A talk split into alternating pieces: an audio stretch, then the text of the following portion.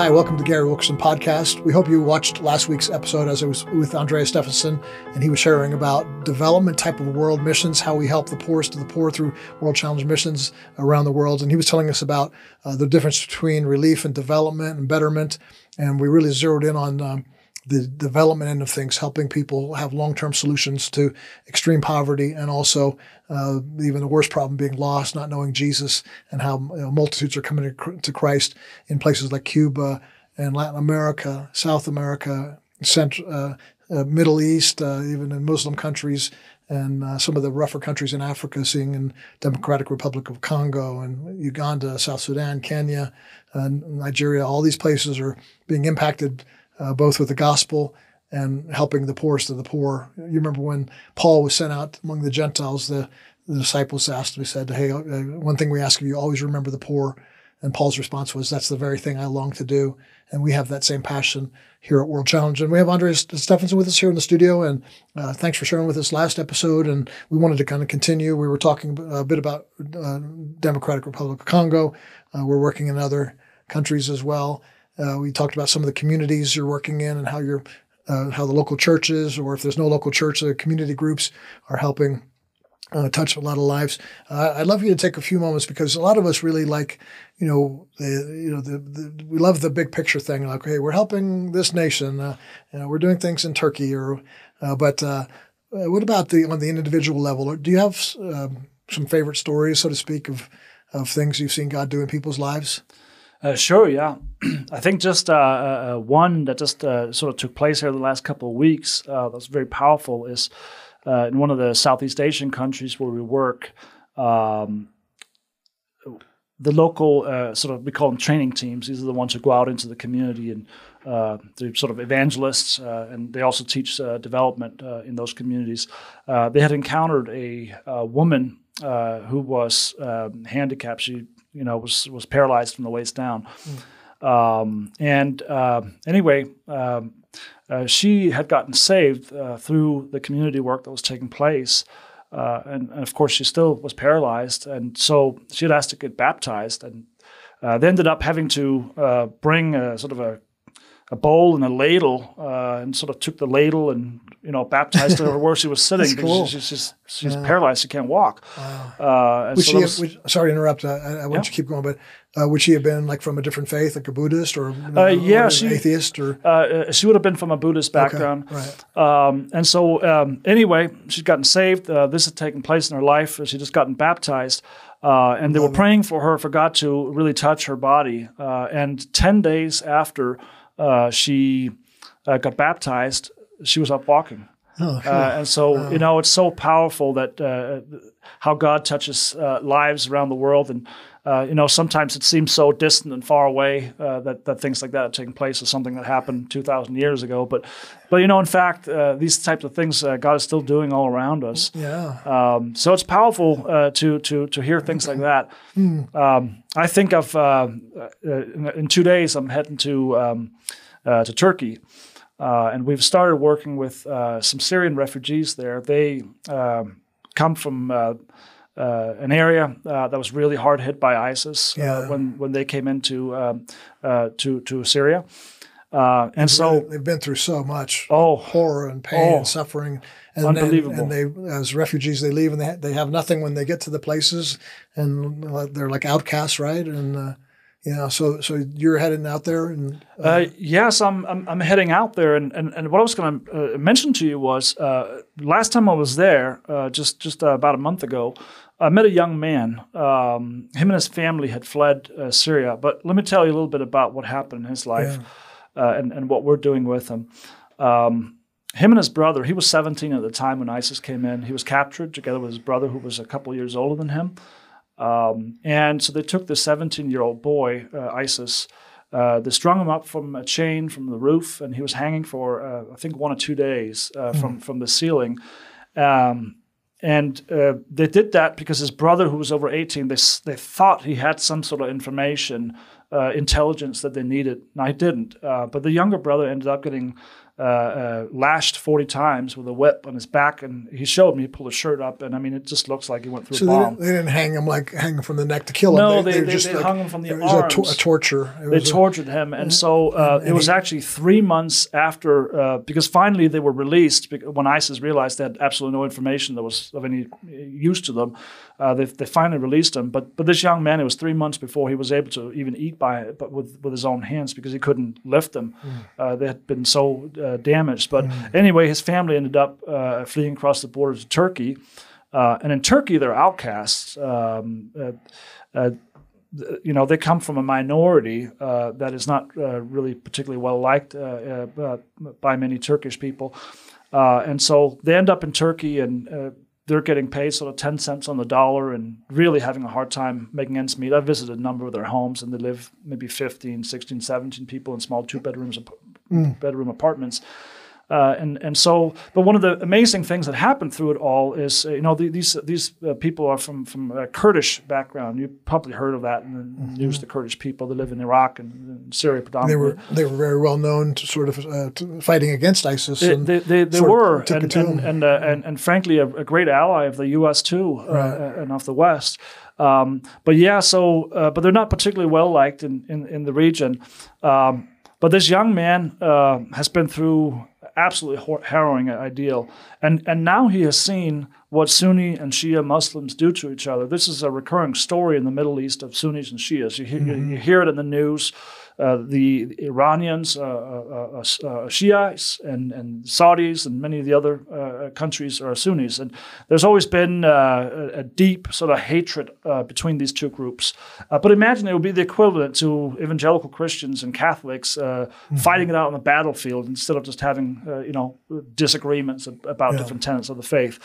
Um, but that's how it has occurred in the Middle East, and so there's many, many uh, former Muslims who have gotten to this point of saying, "I can't continue in this faith because uh, there's death and there's destruction and and hatred from one group to another uh, uh, that all you know are, are are Muslims at the end of the day, um, and and so many of them in the last few years have turned to Christ. We have two groups of people we work with uh, in, in Istanbul and in Athens of Syrian refugees. Uh, that's where I'm headed in a couple of days, uh, and uh, there's about 250 or 300 in each city. Um, they're all first uh, generation, uh, uh, newly saved uh, in the last five, seven years. Um, and, and many of them have a burden to go back to their home country, to Syria eventually. Uh, but they realize that the day they go back to Syria as Christians, uh, things are not going to look real good for them, probably. Um, but if you come back to your community with something of value, something important that other people need, especially in a place like that that has been so completely destroyed, and most of them come from around Aleppo. And if you know, if you have your browser open, you can you can go search Aleppo and you'll see pictures of uh, bombed out. destruction, you know, and, and a city that is no more really. Um, and and and so them coming back. Uh, uh, first of all, with spiritual depth and maturity, uh, because they will be persecuted when they go home. So they, they, they need to have grown to a place where they have the strength to endure that. Uh, but also coming back with something to give to the community that is struggling to recover and rebuild itself.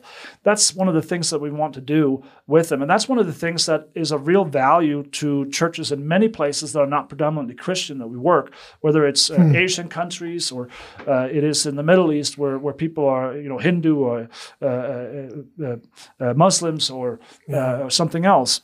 And how did how did the, you were starting to say that this guy was or his family was leaving Syria or Yeah, they, Kurdistan? They were they, in Syria. They, they, fled Syria and, and, and they made it into um, to, to Turkey. Eventually, made it to uh, Istanbul, uh, where they are now.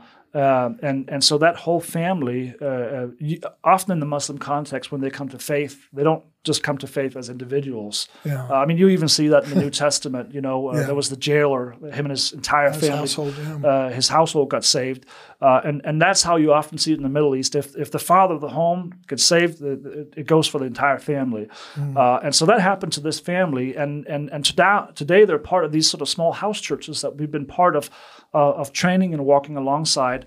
Um, so we're one of the exciting things we're doing with them is something called Discovery Bible Study. Uh, it's a very simple mm-hmm. way of, of, of a church, a little house church gathering together in someone's home and studying the Bible. You don't need a ton of theological background. The, the basis of it, you sit down, you look at a passage of scripture together, you read it, and you ask simple questions. What does this passage say about God? What does it say about us as humans and and, mm-hmm. and what mm-hmm. how should we respond to what we've learned today it's it's it's simple and it's it, it it's something that allows uh, not just one person to preach, but the entire uh, little house church to uh, to speak up and, and have something to share each Love of them and, and, sort of test each other's yeah. and you're, uh, knowledge. And you're doing that all over the world. That's that's not just in uh, Turkey or Athens. That's uh, Latin America and Africa, Middle East. It's uh, you're seeing a lot of people's lives touched touched by this. Yeah, yeah. We, a, we we really have started using this as, as, as part of our programs yeah. almost everywhere, and, wow. and and and COVID made it, of course, challenging. We we haven't been able to travel hardly anywhere yeah. in the last year and a half. It's just now opening up. Uh, but you're but still able to, to you know uh, impact lives through through uh, these type of uh, oh yeah because, because, because, what we've done is before COVID we had actually never done these discovery Bible studies with anybody. We really sensed mm. that there was a need to bring more spiritual depth. And so we started doing them on, on Zoom calls and, and, mm. and uh, you know WhatsApp and, and so on. And, and now all the leaders we have in, in most countries around the world, we do these uh, Discovery Bible studies with them weekly. Uh, even our team uh, do one uh, every other week ourselves wow. too. So we're trying to live it out ourselves, and and and and and the leaders, the pastors of the different ministries you work with, kind of include them in it, uh, so that they're growing uh, together with us in it. And then uh, the hope is that they go out and multiply that through their churches and, house church yeah. networks, and that is in fact what's you're, happening. You're seeing that happen, and yeah. so let's talk a little bit about the scope of this thing. You know, we've talked about some of the different nations you're working or we're working in, um, but uh, if, if you were to try to, the best you could to accumulate, okay, we're working in many nations, and here's how many people are uh, are, are, trainers uh, or uh, evangelists, uh, yep. kind of missionaries to their community and stuff. Do we have any kind of data on on some of those? Uh, we do, yeah. So, World Challenge in total is working in 58 countries okay. right now. Uh, the majority of those, the vast majority of them, 40 some uh, off the top of my head, were involved in development work. Okay. Um, some of the places we've been working for a while and the work is very established. Other places we're building relationships and, and uh, kind of uh, talking to pastors and leaders and um, doing some training online with them to sort of help them wrap their head yeah. around uh, what this work is. And you train trainers, right? And yes. so are they, uh, I know for a while there, we were calling them champions. Is that still the uh, like Che Community Health and uh, Evangelism trainers. They're, they're, they're Che champions. Yes, is that still? And so, um, and so, how many champions would there be that are connected with World Challenge missions? Okay, so in, in total around the world, there's about uh, four thousand or so uh, that are yeah. involved in that, and they serve. Uh, so you know these these trainers and, and, and champions and volunteers. Um, th- hardly any of them are getting paid by us. There's a there, there's a few that sort of oversee the work that, mm-hmm. that, that, do, but the rest are volunteers that that sense this is God's calling to them, and so we train them up, and they begin to do this with their neighbors. Yeah. Uh, what they learn, they go and share with someone else, and so uh, you know there, there's about four thousand of them, and they serve. Uh, uh the latest numbers I have. Um, about I think it's about forty five thousand households. wow. uh, so that's probably representing about two hundred and sixty thousand people or so in total that are being impacted by by these community programs around yeah. the world. And that's uh, I mean we I've done some evangelistic crusades in Africa and other countries. Uh, Nicky Cruz, evangelist, and myself have been had the privilege of uh, sharing the, the platform. And sometimes you have 30, 40, 50,000 people in a field or in a stadium and that's that's amazing. But you know, you're talking about 260,000, and it's not just a one night or two night or three night or even a week long event. You you are in their lives. You are discipling them. You are seeing uh, their families totally transformed. So it's a really it's a it's a very broad work when you're talking about 100s mm-hmm. of thousands of people in you know 40 plus nations and 4,000 trainers and uh, team members, yeah. and uh, you know so it's a it's a vast work, but it's the, it, the, the, where you really have a hard time wrapping your mind around this is the depth of work. You know you, you you're really seeing. Uh, you know, a single mom with three kids, everything's turned uh, around for the for the good, uh, and so this is, I think this is really incredible. Uh, last question I want to ask you is, um, you know, probably in my age, how, how, old are you now? I'm uh, 43. Okay, that's not the last question I want to ask you. I was just in, in the context. Uh, yeah. Okay. Thanks for coming. Uh, You're welcome. yeah. Um, so at 43, you know, I'm 63. So that 20 year time gap, and, and maybe even 23 year olds, 20 years younger than you, are even in a whole new generation. In my generation, it, it, everybody wanted it to be, you know, build the build the buildings, build the hospitals, the clinics, the schools, the orphanages, and we'll in America will fund it. And then you come back and tell us stories about that. It's not, it's still going on and it still is necessary in those areas we're talking about where there's earthquakes and hurricanes and uh, such poverty. Uh, you know, the rebuilding of Democratic Republic of Congo may require some relief um, in, in certain segments of time, but um, it is. Am I right to say, like you know, from my generation to yours and yours to the next, there's a bit of a shift in worldview of of how to do uh, missions, and would this be incorporated into that? Uh, basically, what I'm asking is, do younger people see this as a more viable way of kingdom uh, mission and ministry? Yeah, I think so. I think I think so. That I think there. I think you're exactly right in saying there's been a bit of a generational shift, uh, and and even I've experienced that myself. I, I went into missions when I was 18 years old and have been involved in it ever since. Uh, and, and, so I've certainly seen that shift in my own thinking. You know, it started more uh, focused on relief and, and, and, and feeding programs and uh, caring for those in need, but then sort of along the lines, think, trying to think a little bit deeper. Well, uh, you know, well, we're feeding all these kids. Uh, why are we feeding them? Uh, why is it that their parents are not feeding them? Mm-hmm. And, and is it that us feeding them is meaning that the parents are spending their money on something else that maybe they shouldn't be? Uh, because that does happen sometimes. Mm-hmm. Um, but of course, there's been a lot of research done by by, by Christian organizations uh, and secular ones too, for that matter, on, on, in this area, um, to see what what really helps people in the long run uh, break free from the chains of poverty. Uh, and you know, I think the overwhelming overwhelming evidence is that uh, when we come in and do things for people, they grow accustomed to that. Uh, I mean, it's just like with, with, with, social programs we, we have in this country too. Mm-hmm. If if people are allowed to stay on things for too long, I don't think most people want to be on them. Uh, but when you go on them because you have a need, uh, sometimes the system is set up in such a way that you can stay on it, you know, perpetually. Uh, and and that's not healthy for anybody. God has called us all to work and take care of our families and and and, and trust Him. Uh, and so it's it's it's important that uh, this sort of uh, uh, switch that is taking place uh, in in younger generations that are becoming more focused, you know, or less focused on. On, on, on giving large sums of money, perhaps, and, and more focused on uh, being directly involved with the work. That's something I think is becoming very prominent with, with people mm-hmm. that are maybe a generation younger than me, especially.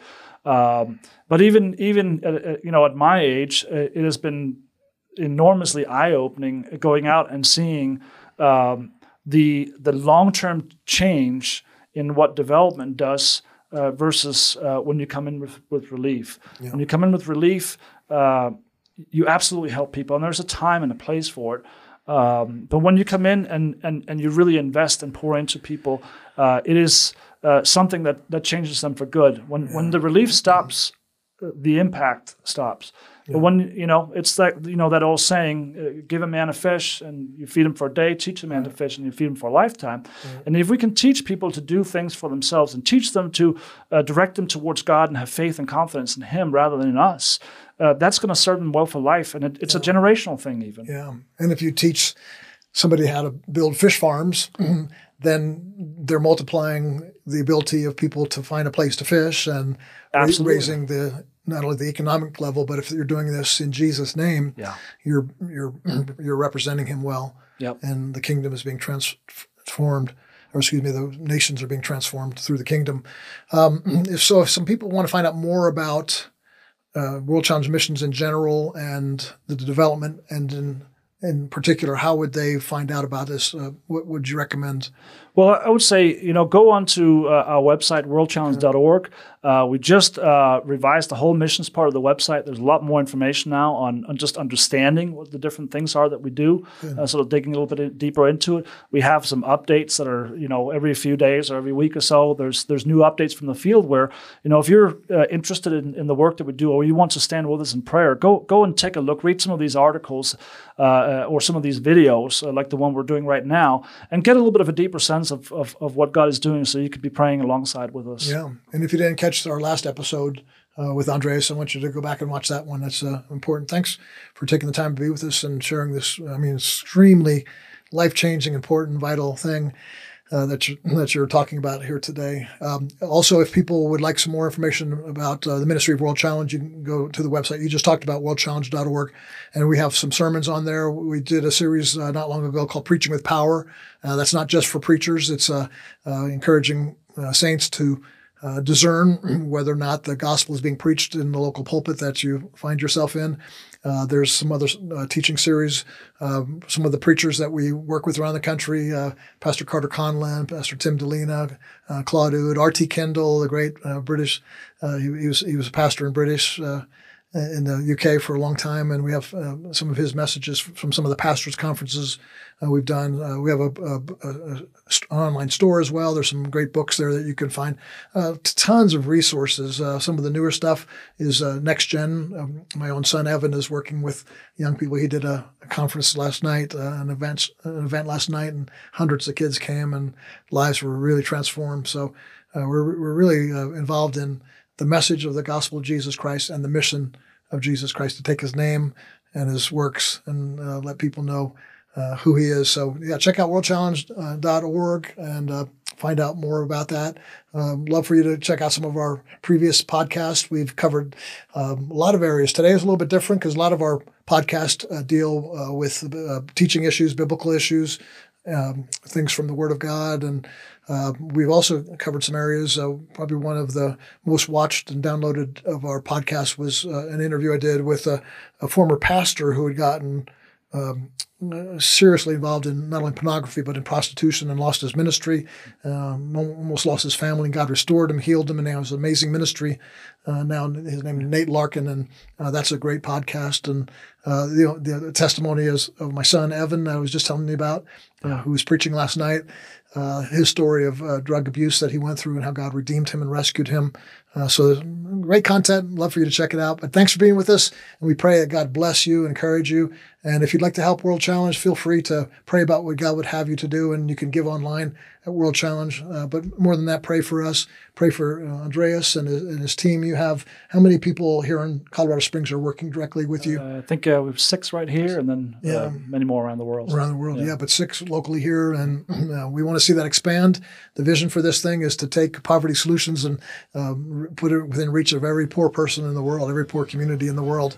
Uh, that's a that's a huge vision, and it's one that's uh, it's audacious and it's big and it's beyond us. We need miracles and we would we really appreciate your prayers. Thanks again, Andreas. Appreciate you being here. Thank you so much, Gary, for having God me bless, on. man. Have a great day. You too. The Gary Wilkerson Podcast is brought to you by World Challenge, transforming lives through the message and mission of Jesus Christ. Each week, this podcast reaches thousands of listeners. This critical work is made possible by the generous contributions of individuals like you who believe in World Challenge's mission. Thank you for listening and supporting.